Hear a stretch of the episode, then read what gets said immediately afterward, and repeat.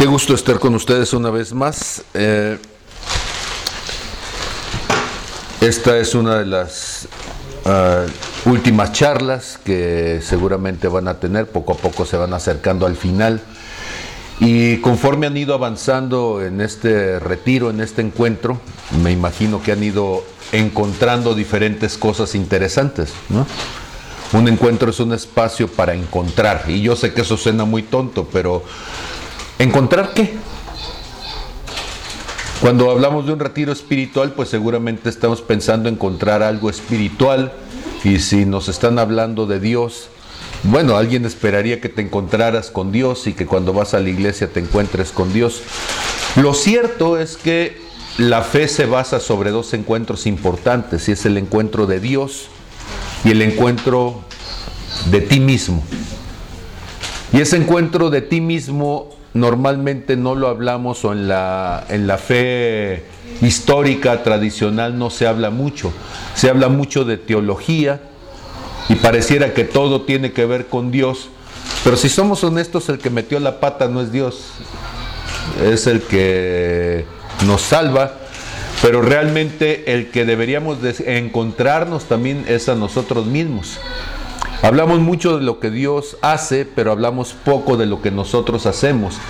Y por eso es que en el cuerpo de Cristo hay tanto pecado, en el cuerpo de Cristo hay tantas situaciones que son eh, parte del conflicto.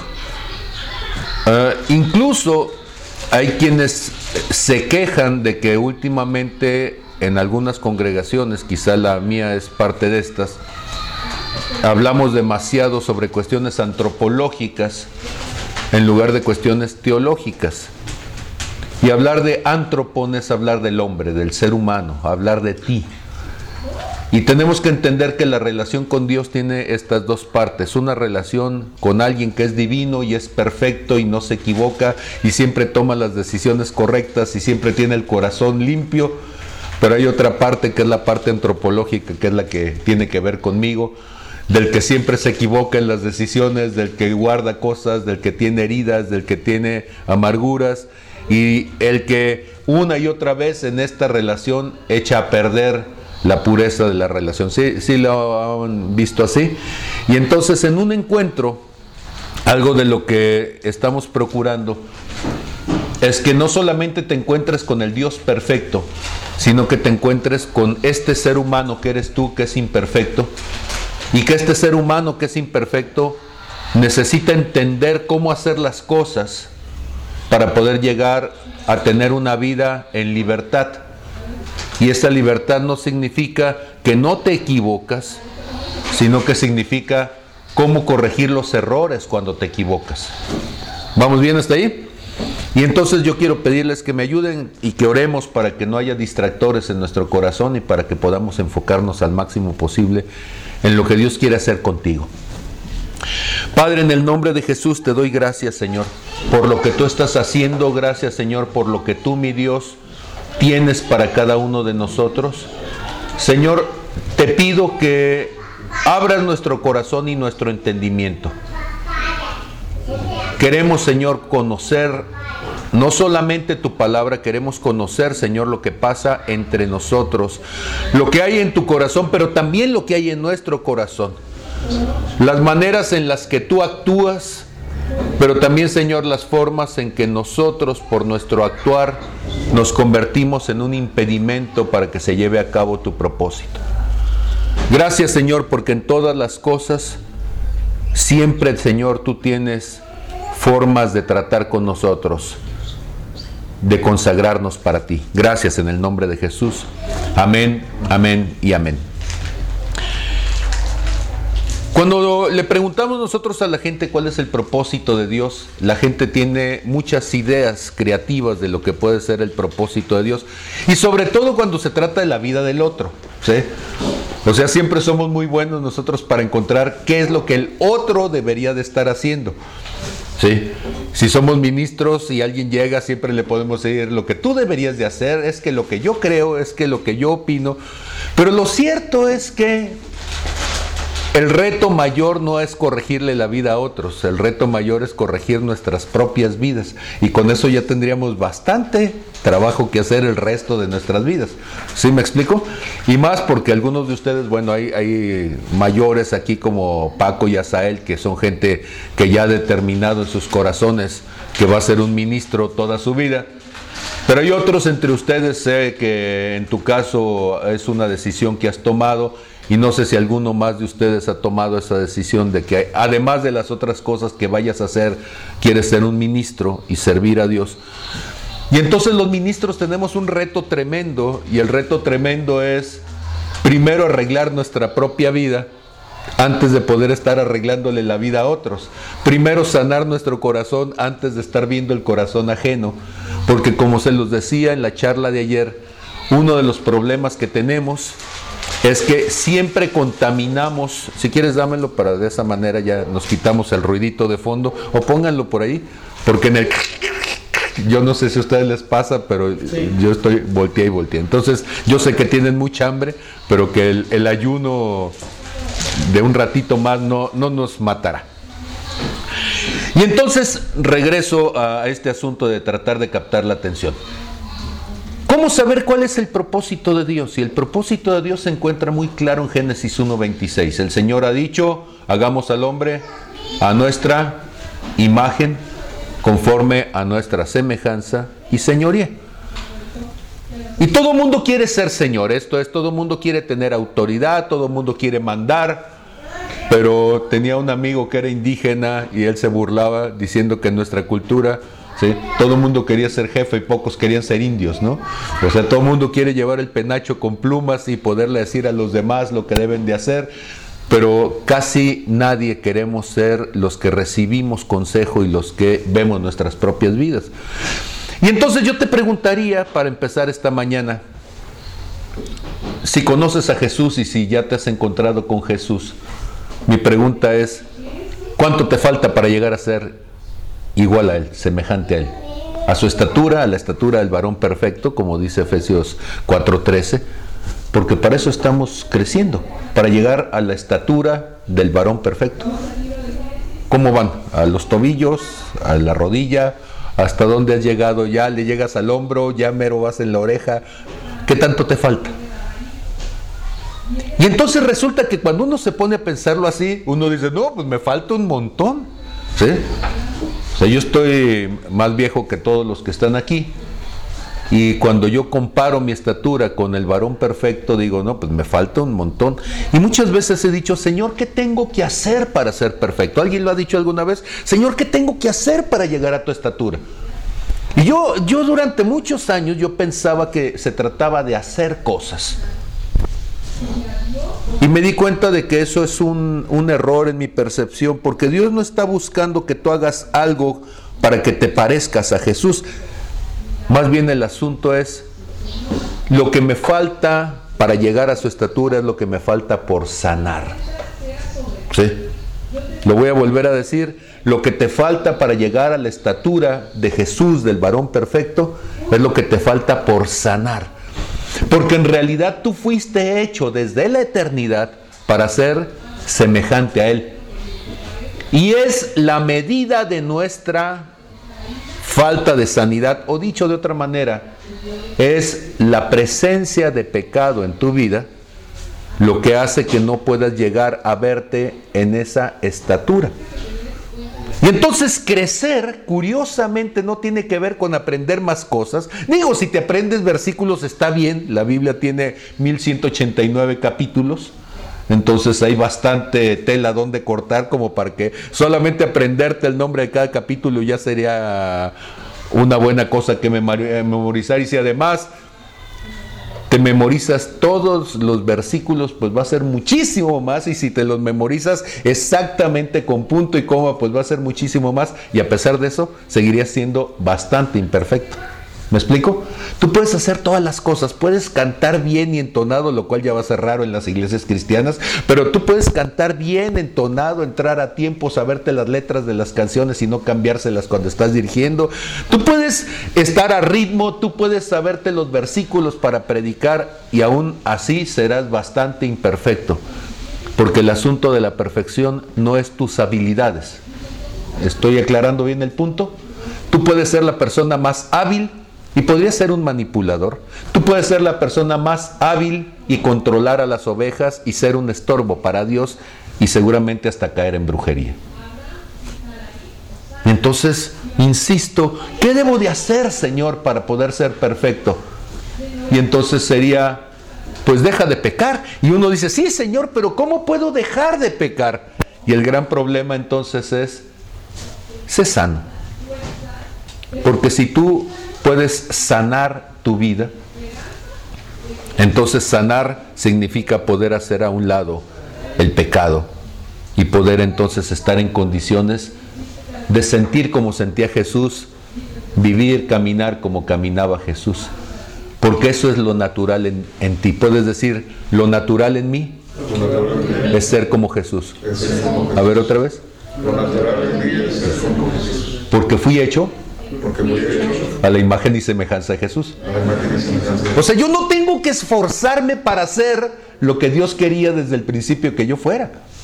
El problema está que cuando tú has sufrido algún accidente, cuando tú has tenido algún evento que ha roto el diseño original de Dios en tu vida, ahora te pasas la vida, el resto de tu vida en operaciones correctivas. Pero si pudiera, Señor, yo sueño a veces con eso, Señor, si pudiera tener en una sola operación, y con una sola operación pudieran sanarme completamente. ¿Cómo debería de ser? La primera cosa es entender algo que es bien complicado. Y es que los seres humanos después del pecado nos volvimos el modelo de la ignorancia. O sea, Jesús lo conoce todo, Jesús lo sabe todo. Y cuando Adán estaba en el huerto, Adán sabía las cosas del corazón de Dios Adán entendía el corazón del Padre. ¿Sí van conmigo? Pero ¿qué hizo el pecado? El pecado creó una distancia y esa distancia nos alejó de Dios. Esa distancia hizo que perdiéramos lo que era natural en nosotros. Y una de las cosas que perdimos fue el entendimiento de las cosas espirituales. Adán podía moverse proféticamente, podía tener visiones, podía moverse magisterialmente, podía entender las cosas, podía moverse evangelísticamente, podía manifestar milagros, podía correlacionarse con otros, podía tener un corazón pastoral y cuidar las cosas, sanar las cosas.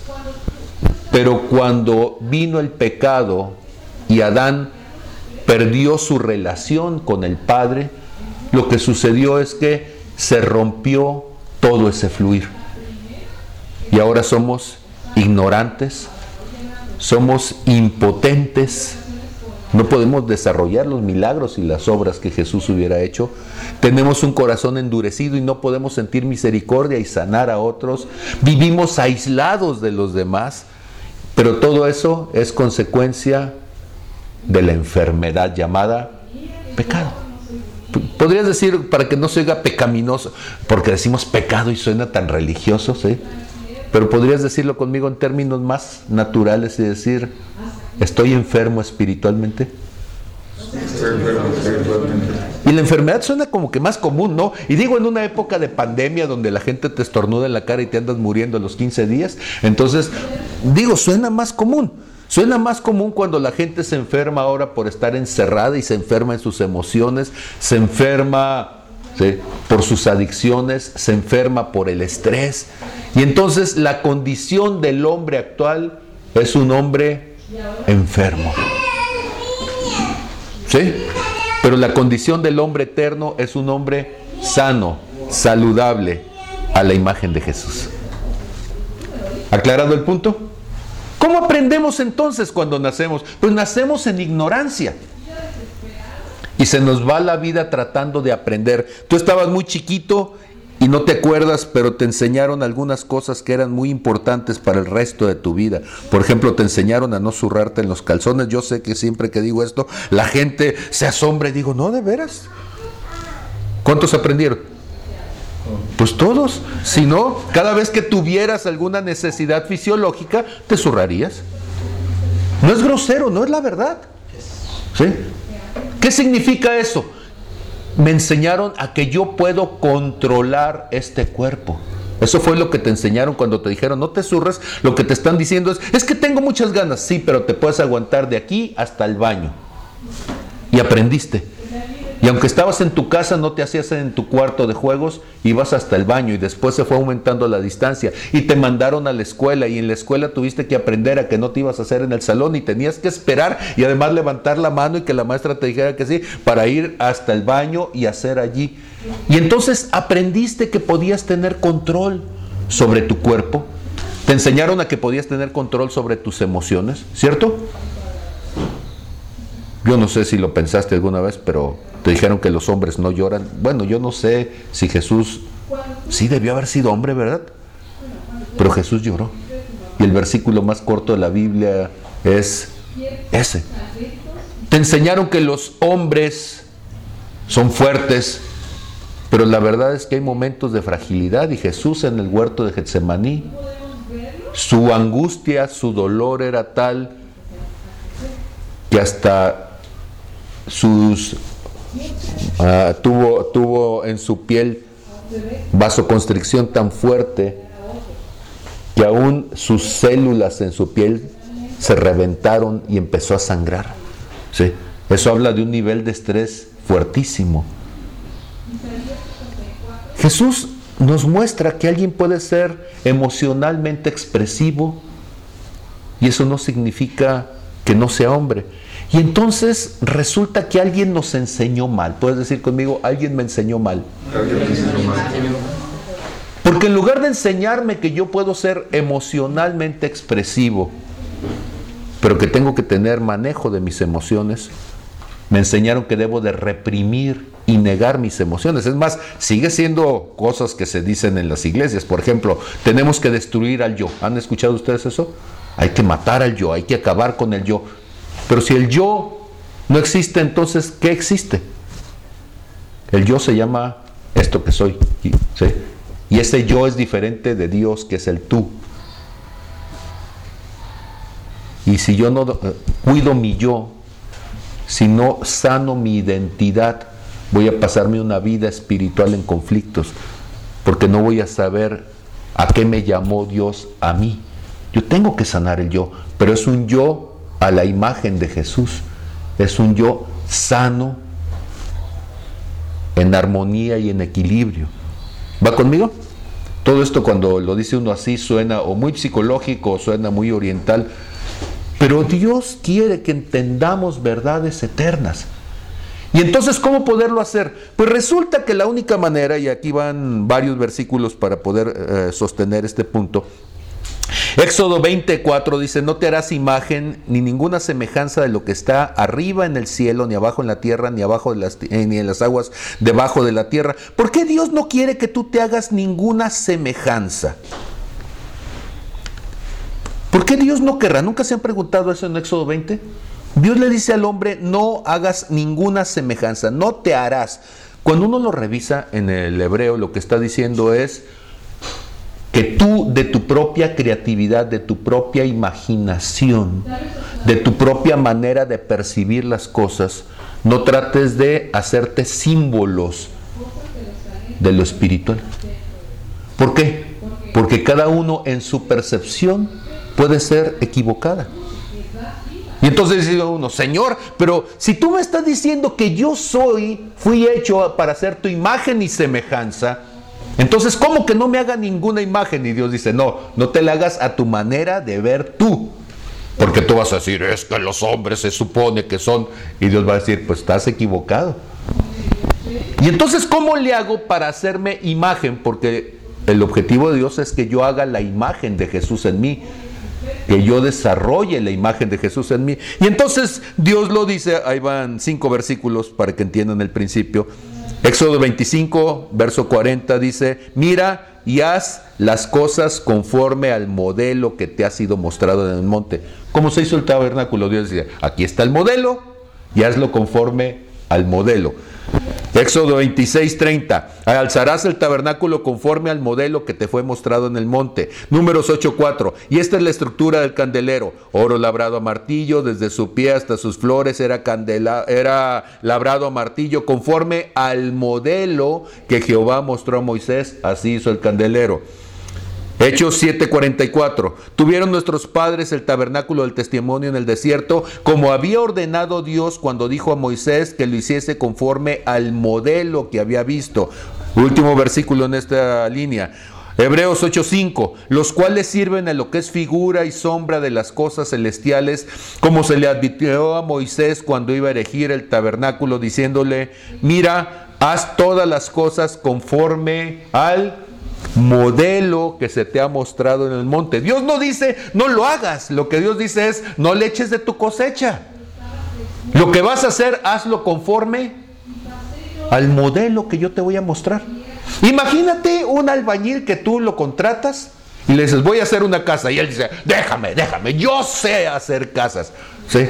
Y tú dices, no, espérame. O sea, sí te contrato para que hagas la casa, pero la tienes que hacer conforme a los planos que yo te estoy dando.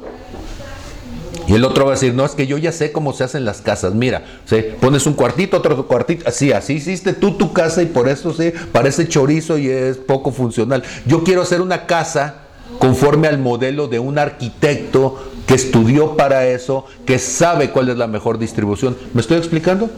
No está diciendo que no construyas, está diciendo no lo hagas conforme a tus ideas, sino conforme al modelo.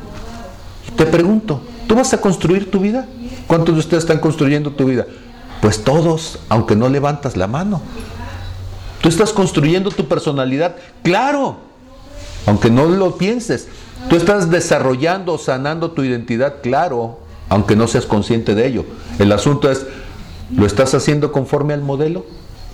Y alguien diría, ¿y cuál es el modelo, Señor? ¿Dónde está el plano? Y dice el Padre, Jesús es el modelo.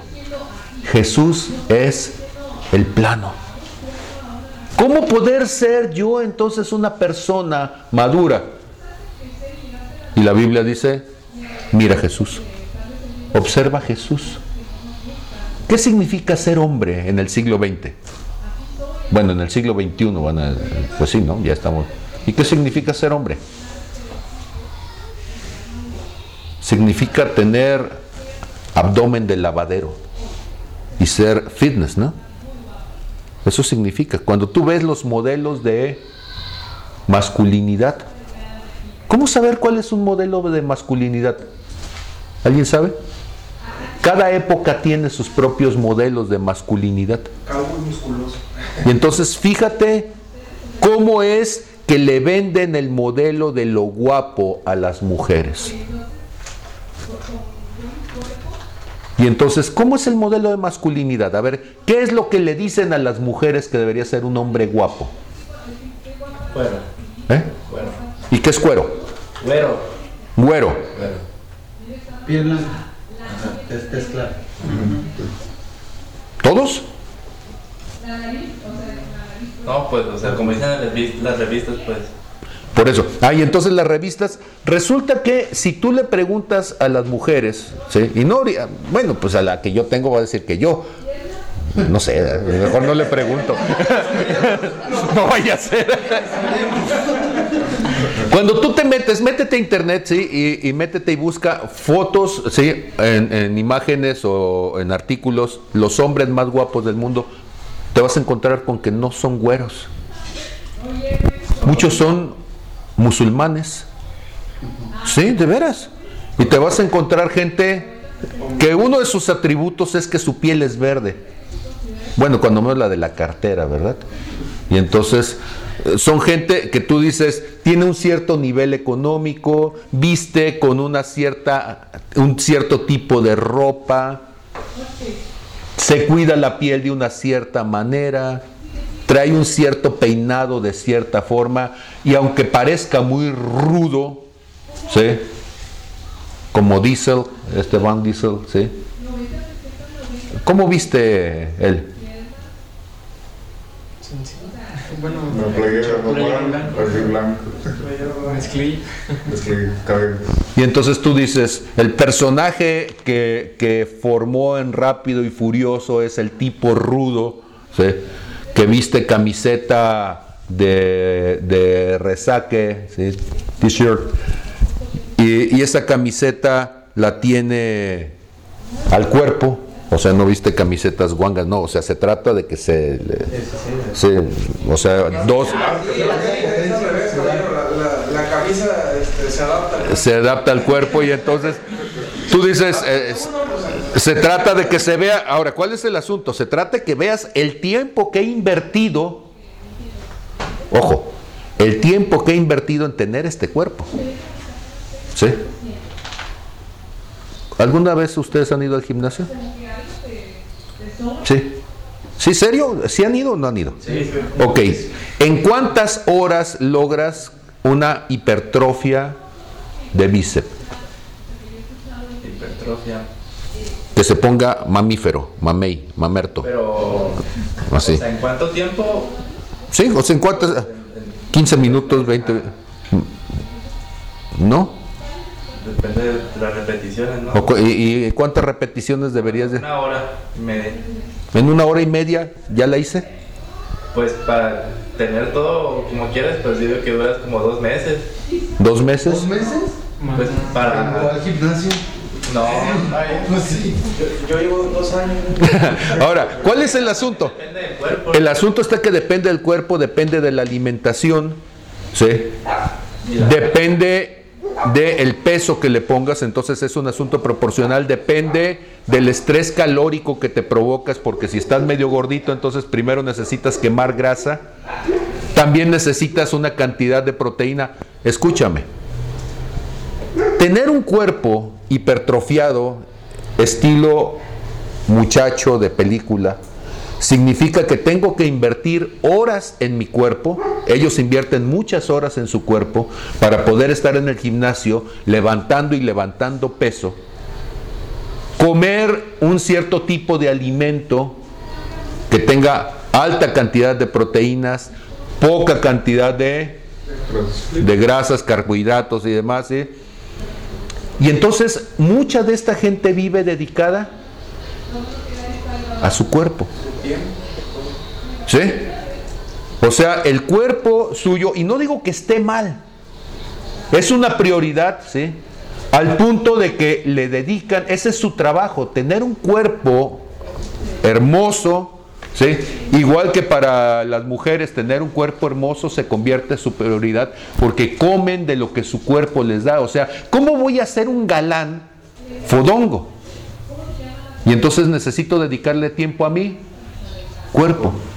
¿Cómo puedo ser una muchacha guapa, sí? Que sea la que sea la, la heroína que sale o, o- o la muchacha guapa que sale junto al fortachón. Si no es, sí, las horas de gimnasio para estar delgada, para tener la cinturita, la cadera en su lugar, pero además las horas de cuidado de la piel, las horas de cuidado del cuerpo, las horas de cirugía, las horas... ¿eh? Y entonces lo que tú estás viendo no es un cuerpo natural. ¿Sí? Lo que estás viendo es un cuerpo elaborado, artificial. Ahora, ¿quieres ver un cuerpo natural? Ahí tienes un cuerpo natural. Es natural que con lo que comes esté así. Bueno, o, o es natural que con lo que comes esté así. Cada uno de ustedes tiene un cuerpo natural. ¿Cierto? Sí. Ahora, no estoy diciendo bien cuidado o mal cuidado. Ahora, eh, yo trato de yo trato de hacer ejercicio dos o tres veces por semana. Cada vez que salgo a correr, corro 10 kilómetros mínimo. ¿sí? Si tú ves mi cuerpo, no es el cuerpo de alguien que corre 10 kilómetros. De hecho, sí. ¿sí? Y entonces tú dices, ¿será? Pues no sé. Pero es el cuerpo de alguien que hace una hora de ejercicio para en esa hora, hora y media de ejercicio mantenerse saludable. Pero que mi enfoque, o sea, yo no voy a vivir sin camisa, esa es la verdad. Y entonces, ¿a qué le dedico el tiempo? La palabra dice, donde está tu tesoro, está tu corazón. una pregunta, ¿cómo te imaginas a Jesús? O sea, cuando tú te imaginas a Jesús, te imaginas a Jesús el de Franco Sefirelli, así. Bienaventurados los que aman al Señor. Así hablaba Jesús. Llegaba a los tacos, me da unos tacos con cebolla. Así hablaba Jesús. ¿Cómo te imaginas a Jesús? ¿Eh? Sí, dilo fuerte para. ¿eh? No, de, de gritando ahí, pásale, pásale. Pues Jesús era alguien común y corriente. ¿En qué trabajaba Jesús? Era carpintero en un tiempo en donde ser carpintero, ¿qué significaba?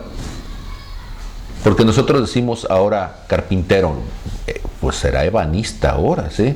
El que hace el- los grabados de las sillas, el que hace maderas, el que hace figuras. Jesús ponía techos de casas. Jesús ponía ¿sí? barrotes para una casa.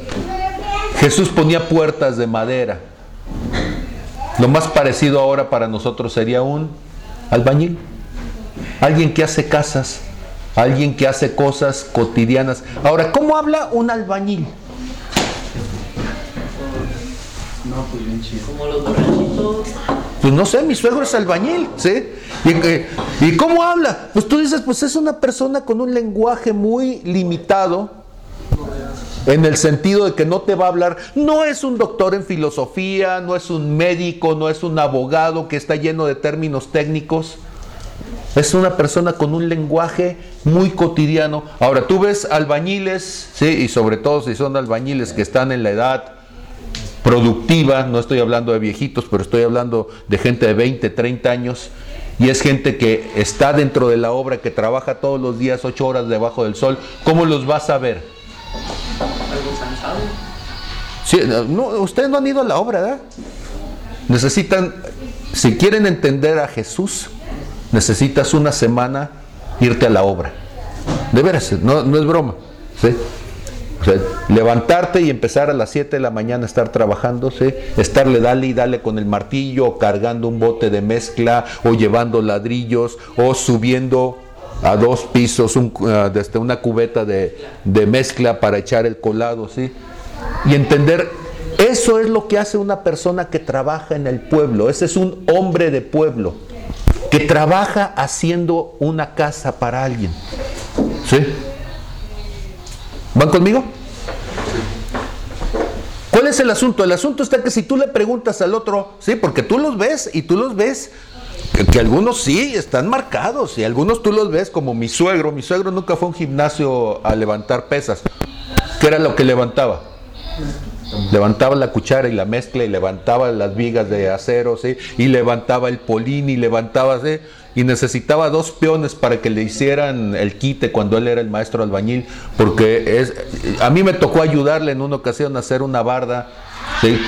Ya estaba casado yo con Lourdes, tenía yo en ese momento, ¿qué quieren? 35 años, él me lleva 35, él tenía 70 en ese momento.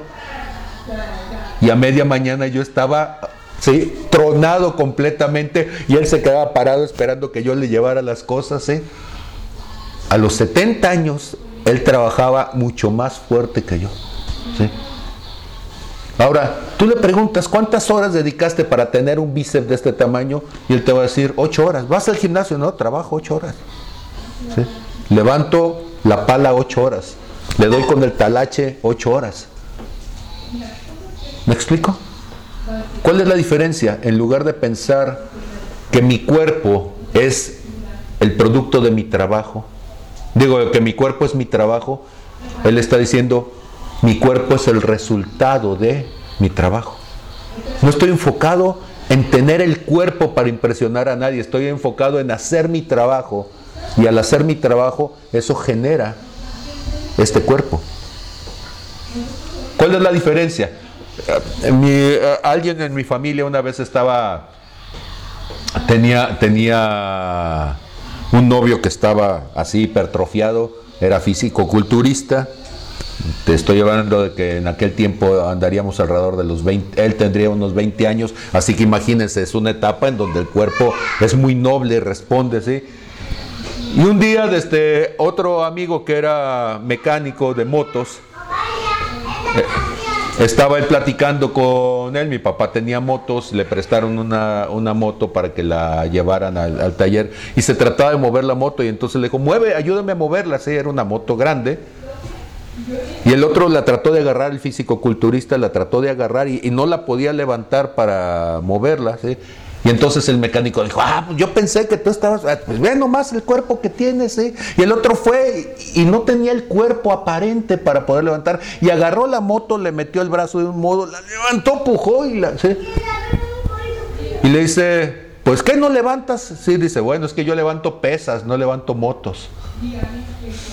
Me sonó ridículo en aquel momento, pero lo cierto es que hay una diferencia entre el que su enfoque es desarrollar su cuerpo para que se vea, al que desarrolla un trabajo y a través del trabajo su cuerpo se va adaptando. Si tú le preguntaras a Jesús cuántas repeticiones hizo en su vida, te diría, nunca fue un gimnasio, no lo sabía. ¿sí? O cuando los que había eran para gladiadores y guerreros, y él ni era gladiador, ni era guerrero, desde era albañil. ¿sí? Y hacía casas. Y estaba preocupado por cumplir con la función, su rol en su familia, por ser sustento. Si yo te dijera qué significa ser un hombre perfecto, tendría que acudir a la definición de Yuri Flores. Hace años Yuri nos estaba dando una clase y él dijo, el hombre perfecto es el hombre de familia. Jesús es un hombre de familia. ¿Qué hacía? Su enfoque estaba en cumplir el rol que Dios le había dado. Ser a la imagen de Jesús significa entender que Jesús siempre hablaba de su Padre y siempre honraba al Padre, siempre trataba de imitar al Padre. Jesús siempre se refería a los demás como hermanos. No se sentía más que el otro, los veía en su misma condición. Jesús siempre estaba viendo cómo enseñar al otro. Él decía, las cosas que yo hago, ustedes las harán y aún mayores. Porque yo ya me voy a ir al Padre. O sea, ahora mi misión va a quedar en manos de ustedes. Jesús no era, no era egoísta. En Juan 15, 15, Jesús dice, ya no les llamaré siervos, o no les llamo siervos, les he de llamar amigos. Porque el siervo no sabe lo que hay en el corazón de su Señor, ¿sí? Pero les he llamado amigos porque todas las cosas que hay en el corazón del Padre y que Él me las ha revelado, yo se las he dado a conocer a ustedes. ¿Me estoy explicando? Espiritualidad, entonces tiene que ver con sanar nuestro corazón de esta manera de pensar en donde el mundo nos ha hecho creer que ser hombre tiene que ver con la cantidad de mujeres que embarazas. O ser hombre ya ni siquiera tiene que ver con eso, porque ahora los hombres en la metrosexualidad ni siquiera están pensando en, en, una mujer, están pensando en otro hombre o están pensando en sí mismos. ¿Cuántos de estos hombres guapos, guapos, tienen vidas de pareja estables? Y es curioso, están más enamorados de ellos que de alguien más. Tú puedes ver algunos hombres que incluso visten mejor que su esposa. Tú puedes ver algunos hombres que incluso la ropa que tienen es mejor que la de sus hijos. O sea, no hay abnegación, no hay sacrificio, no hay el deseo de pensar en otros. ¿Me estoy explicando lo que quiero decir? Y entonces, ¿yo puedo dedicarle ocho horas a estar en el gimnasio? Seguramente sí, sí puedo hacerlo. El asunto es qué podría hacer por alguien más en esas ocho horas. Y mi esposa dice, ¿y por qué no vas al gimnasio? Le digo, porque es una pérdida de tiempo para mí. Porque yo no voy a vivir de mi apariencia. Y yo me puedo ir ¿sí? a la eternidad con una hermosa apariencia habiendo sido un inútil. Y yo prefiero dedicar mi vida, como lo hizo Jesús, a otros. ¿Van conmigo? Masculinidad significa entonces ponerte en una condición donde tú puedes ver tu vida como un regalo para ti mismo y para alguien más. Y entonces cuando nosotros pensamos en un hombre, el prototipo de hombre, poca gente piensa en Jesús como prototipo de hombre. La gente piensa ¿sí? en alguien que su apariencia es lo más importante, sus posesiones es lo más importante, en lugar de pensar en su actitud como lo más importante. ¿De qué sirve un hombre guapo que trata mal a su esposa? ¿De qué sirve un hombre exitoso que no es un buen padre para sus hijos? ¿De qué sirve un hombre que tiene éxito en el tener, en el saber, en el poder, si las personas más cercanas a él no les provee lo necesario para desarrollar una identidad saludable? Si tú le preguntas a un niñito, y ahí tienes un niñito, ¿sí? para él qué es más importante, te va a decir el tiempo que su papá le dedica, lo que su papá pasa sembrando las actitudes correctas en él, que juegue con él, que se divierta con él, que lo escuche. ¿Van conmigo? Y entonces resulta que el pecado, bíblicamente, el símbolo más cercano al pecado es la lepra. Bíblicamente, y, no tengo el tiempo para poder hacer todo el estudio de lo que la lepra significa en este momento, la lepra se convierte entonces en la forma simbólica en Levítico capítulo 14 para los que los que vayan a escuchar esto en audio. En Levítico capítulo 14 nos va a hablar acerca de cómo un sacerdote debía de trabajar con la lepra. ¿Qué debía de hacer para sanar a una persona en la lepra? Yo decía que la estatura de nuestra espiritualidad tiene que ver con la sanidad de nuestro corazón. Lo que nos falta para ser iguales a Jesús, semejantes a Jesús, en la condición de Jesús, es lo que nos falta para sanar de la lepra. ¿Van conmigo? ¿Estamos bien? Ayer estábamos hablando acerca de las cosas que guardas en tu corazón, las cosas que hacen que tú tengas conflictos en tus relaciones con otros. Esa es tu lepra.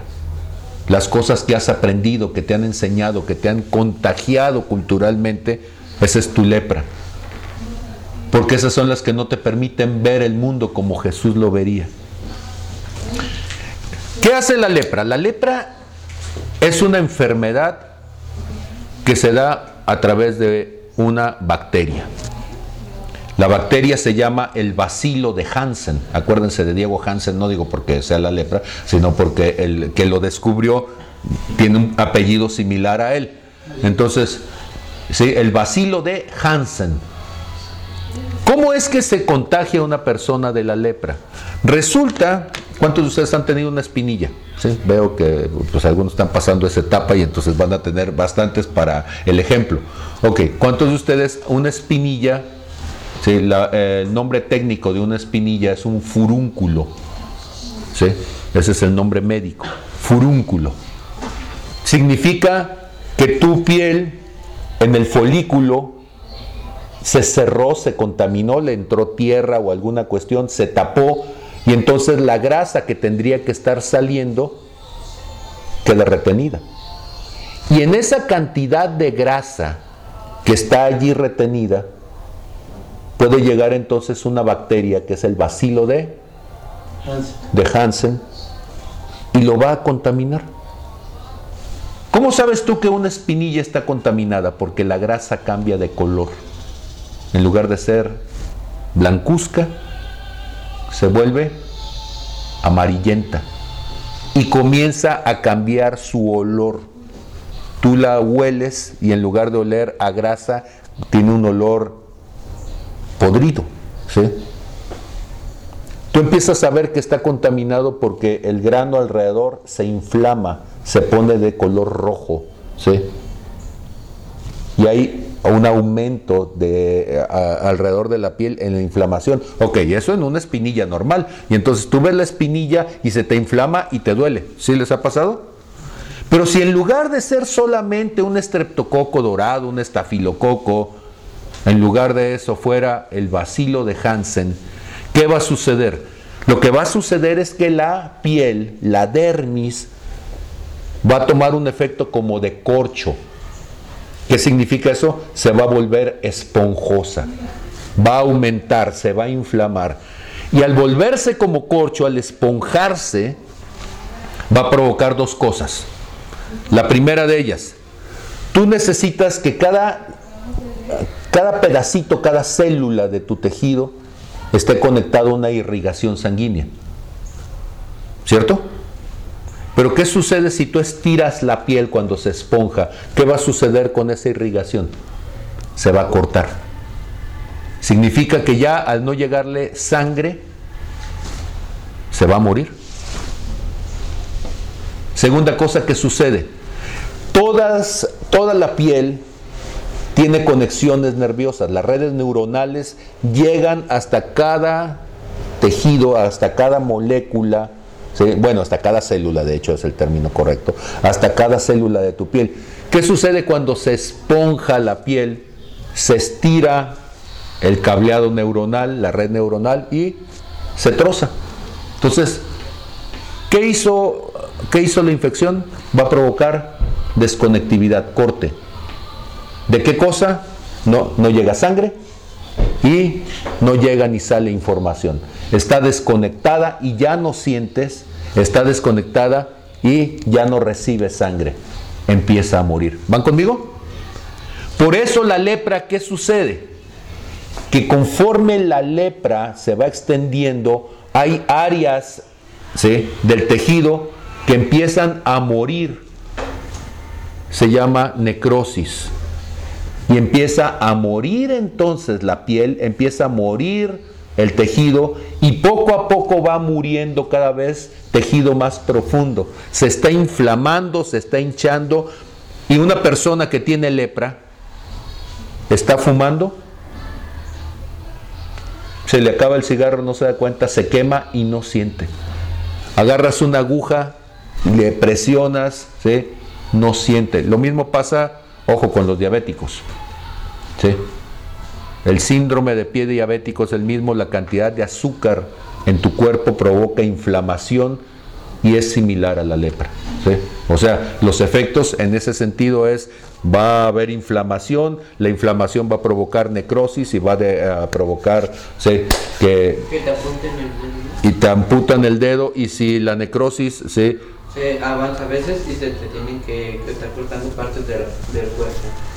el problema es que cuando llegas al hombro pues ya lo que sigue es el cuello ¿qué más le cortas?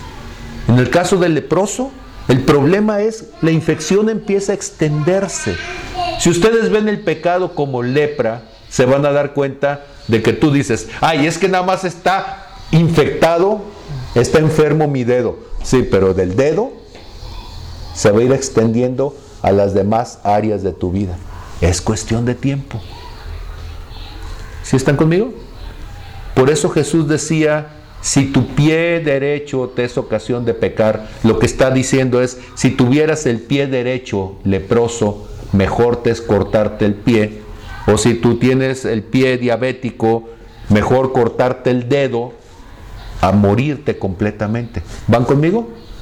Cuando uno entiende el pecado como lepra, cuando uno entiende que se está muriendo a pedazos, uno puede entender el versículo, pero curiosamente necesitamos dos mil años de diferencia y necesitamos entender procesos médicos. Para entender la Biblia necesitas una cultura para entender muchas cosas. Ok, voy entonces con esto. Si madurez espiritual es lo que debo de sanar para llegar a ser semejante a Jesús. Y hay áreas de mi vida que están contaminadas. Pregunta honesta. ¿Alguno de ustedes ya se dio cuenta en este encuentro, ya encontró que hay áreas de tu vida que están leprosas? ¿Alguien? Sí. Ok. Mi propuesta es esta. La quitas y vives o te haces tarugo y tarde o temprano se contamina el resto y te mueres. ¿Qué prefieres? Cortarla. Y uno dice, no, pues así de dramático, pues mejor la corto. ¿Cómo se corta? Se llama arrepentimiento. ¿Cómo se corta? Se llama confesión. Curiosamente el cristianismo que nos han enseñado es de hipócritas, bueno, ustedes no tanto porque yo conozco a Paco y a Jetse, son hijos espirituales y hemos tratado de que entiendan y, Dios les ha ido revelando, ¿sí? pero hay muchas iglesias donde la gente puede estar leprosa y apesta muerto y dice, todo está bien. ¿Cómo estás, hermano? Bien, bien podrido. ¿sí?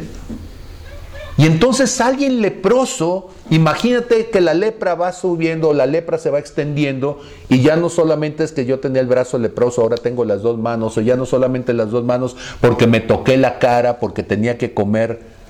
Y si quieren saber, si quieren ver algo impresionante, y no son efectos especiales, vean fotos clínicas de leprosos. Son horribles. Una persona, imagínate, que tiene ¿sí? a nivel de hueso todo el lado de la cara, ¿sí? que ha perdido un ojo, que se le ha caído una oreja, que tiene podrido todo un lado, que empieza, eh, tú lo ves y te está hablando alguien que está empezando con la lepra y empezó en el labio porque tenía, vamos a suponer, sí, herpes labial. Y entonces cuando queda la piel expuesta, hay una herida. Ah, caray. Pues no que era el furúnculo. Sí, el furúnculo funciona como una puerta abierta, es una herida en tu piel. ¿Puedes decir conmigo, todo empieza en una herida? A ver otra vez. ¿Qué está buscando la lepra? Una herida. ¿Sí?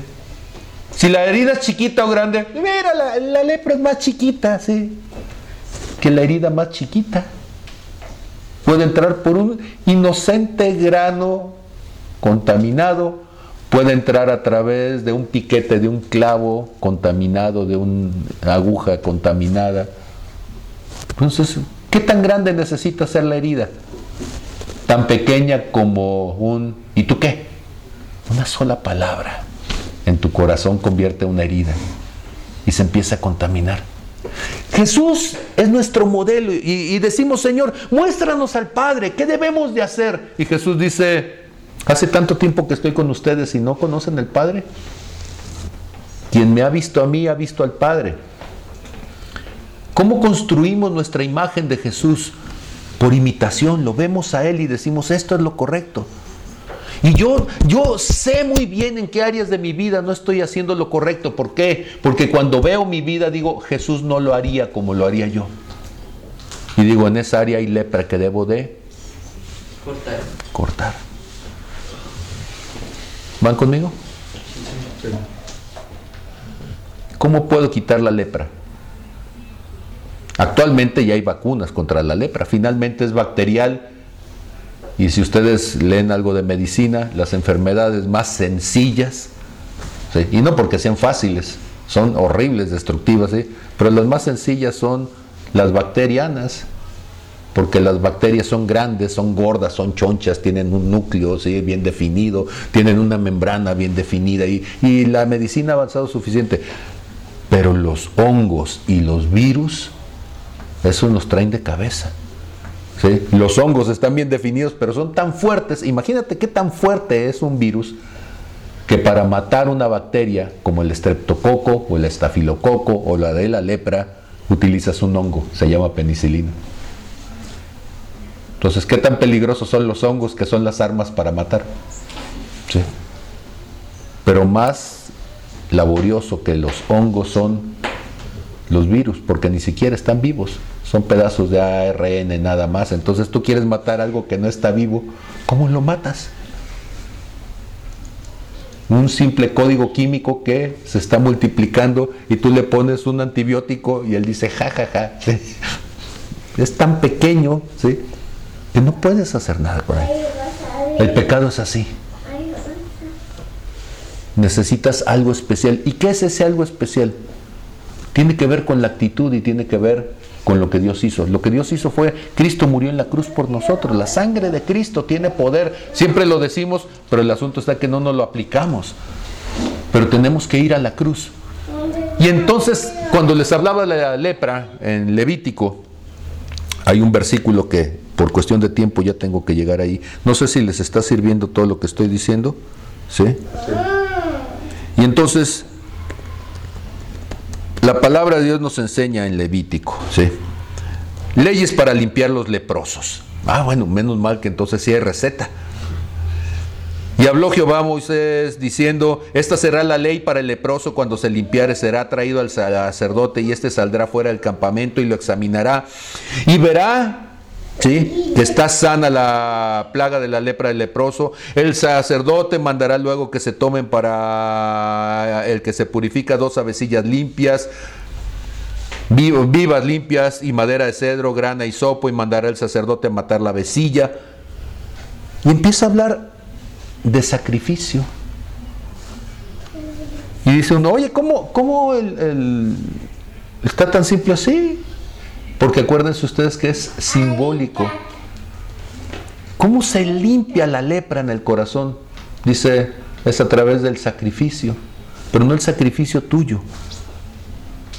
Porque el sacrificio más grande es el sacrificio de Jesús por ti. Ese es el sacrificio. Y entonces, cuando nosotros vemos, ¿sí?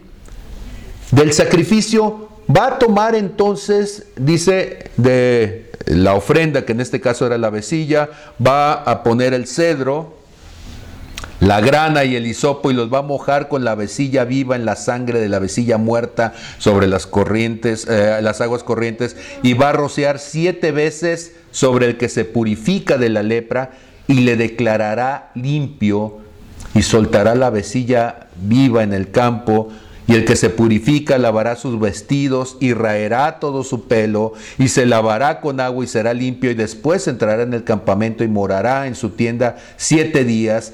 Y el séptimo día raerá todo el pelo de su cabeza, su barba, las cejas de sus ojos y todo su pelo y lavará su vestido y lavará su cuerpo en agua y será limpio. Este, este capítulo es un capítulo que, me apasiona mucho poder hablar de él. ¿Por qué? Porque más de una ocasión, alguna vez a ustedes les ha tocado verme pelón. ¿sí? ¿Y por qué se pela uno?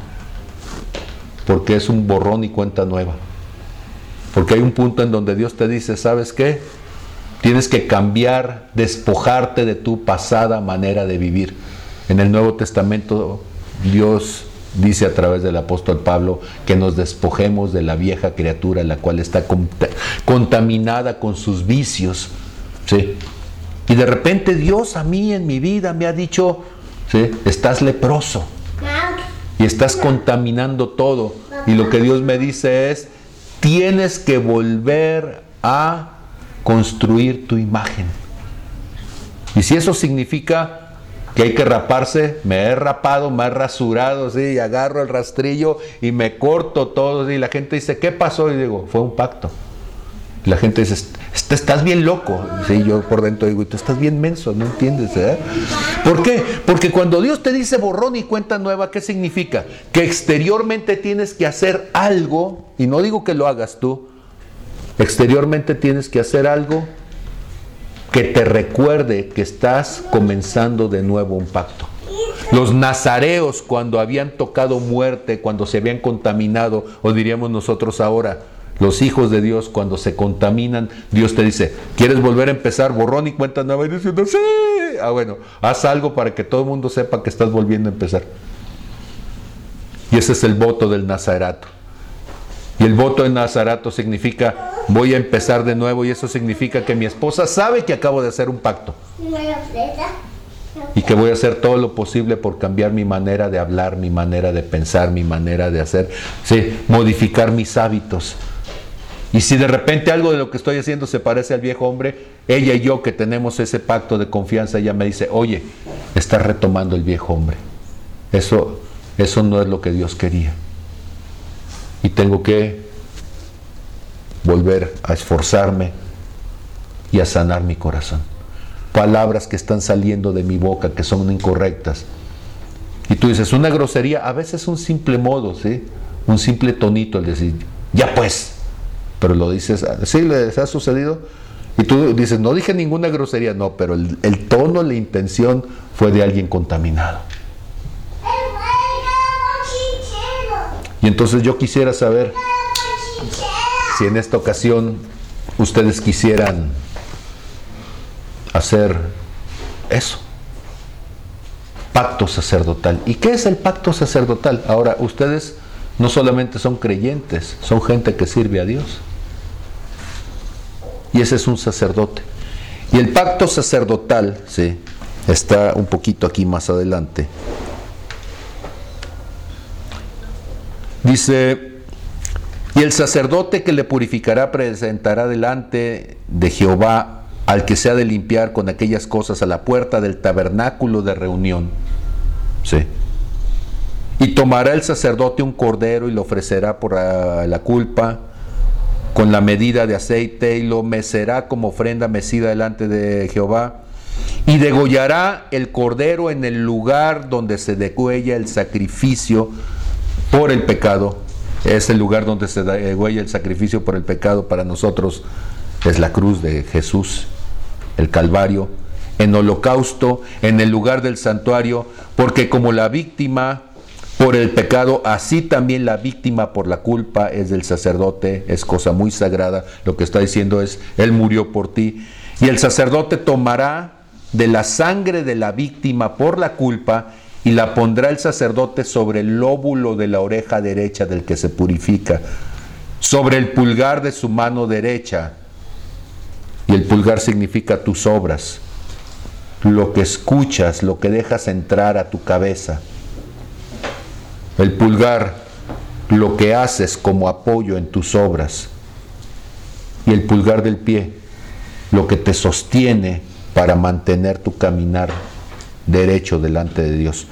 Y asimismo el sacerdote tomará el log de aceite y lo echará sobre la palma de su mano izquierda y mojará su dedo derecho en el aceite que tiene en la mano izquierda y esparcirá el aceite con, eh, con, su dedo siete veces delante de Jehová, y de lo que quedare del aceite que tiene sobre su mano, pondrá el sacerdote sobre el lóbulo de la mano derecha del que se purifica, sobre el pulgar de su mano derecha y sobre el pie derecho encima de la sangre del sacrificio, ¿sí? etcétera, etcétera. Lo que está hablando es cómo un sacerdote que se ha contaminado es vuelto una vez más a ser restituido en su condición. ¿Hay alguien aquí que quiera decirle a la lepra, no eres tú, soy yo? Y lo nuestro no puede continuarse. Eres muy invasiva y quieres tomar de mí cosas que no puedo darte porque ya están prometidas y se las debo a alguien más. Y generar un divorcio espiritual y decir, ya no quiero eso. Mi imagen no es el hombre del mundo, no es el que estoy tratando de imitar. Mi imagen, como siempre lo fue desde Génesis 1.26, es el Hijo de Dios porque yo soy un Hijo de Dios. Y mi modelo es Jesús. Y si tengo que volver a santificar lo que entra a mi cabeza, lo que hago con mi mano y mi manera de caminar sobre este mundo, lo voy a hacer. Porque mejor me sería perder parte de mí y seguir entonces, perder parte de mí y seguir entonces caminando sin eso, que perder mi lugar con Cristo. Amén. Para los que lo quieran hacer, vamos a, voy a ungirles y voy a ponerles el símbolo que se hizo para esta ocasión de lo que es su restitución en su función sacerdotal. Porque el sacerdote es el hombre de Dios que sirve al Padre. Y la gente dice, es que no soy pastor. No, somos servidores espirituales, ministros de Dios. Ese es el hombre de Dios. Jesús no era sacerdote según el orden de Leví, era sacerdote según el orden de Melquisedec. ¿Qué significa? Que no era por linaje sacerdotal, era por el llamado y la convicción de Dios. Amén. Entonces, Voy a orar, vamos a orar, guarden silencio, cierren sus ojos, no coman galletas. Pones esto, un galleto. Y vamos a pedirle entonces al Espíritu Santo que traiga convicción sobre nuestros corazones. Y el que quiera entonces ser ungido, lo vamos a hacer en el nombre de Jesús. Padre, en el nombre de Jesús, Señor, te doy gracias. Gracias, Señor, por tu presencia en la vida de mis hermanos. Señor, aunque tú eres nuestra imagen y nuestro llamado es ser como tú, el mundo nos enseñó a vivir de una manera distinta. Nuestros padres, nuestras familias, nuestra cultura, sin querer seguramente y en su ignorancia, nos llevaron a vivir de una manera distinta. Pero Señor, en esta tarde queremos restaurar y restituir nuestro pacto contigo. La ofrenda ya está dada, Señor. No vamos a traer, Señor, un palomino, no vamos a traer, Señor, una cabra, una oveja, porque el Cordero de Dios ya ha sido muerto por nosotros, Señor. Y ya ha sido derramada, Señor, la sangre en el Calvario. Y allí, Señor, de esa sangre, en este día, Señor, yo tomo en favor de mis hermanos. La lepra, Señor, ha contaminado nuestros corazones, nuestras vidas. Y esta lepra, este pecado espiritual, Señor, nos ha ido carcomiendo. Hemos perdido, Señor, la conexión contigo, porque eso es lo que hace la lepra, Señor, aislar. Hemos perdido, Señor, la sangre, y eso ha traído muerte. Y esa necrosis, Señor, se manifiesta en que nuestras vidas apestan, Señor. Padre, pero en este momento nosotros queremos ser sanados, Señor queremos ser restaurados por ti y por tu presencia.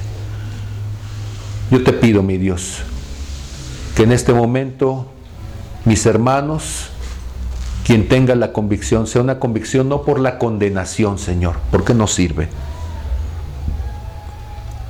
Que no sea, Señor, por lo que otros van a decir, porque eso no sirve. Que sea verdaderamente, Señor, por el deseo de honrarte, de servirte, de restaurarse contigo, Señor. Por volver a hacer pacto delante de ti.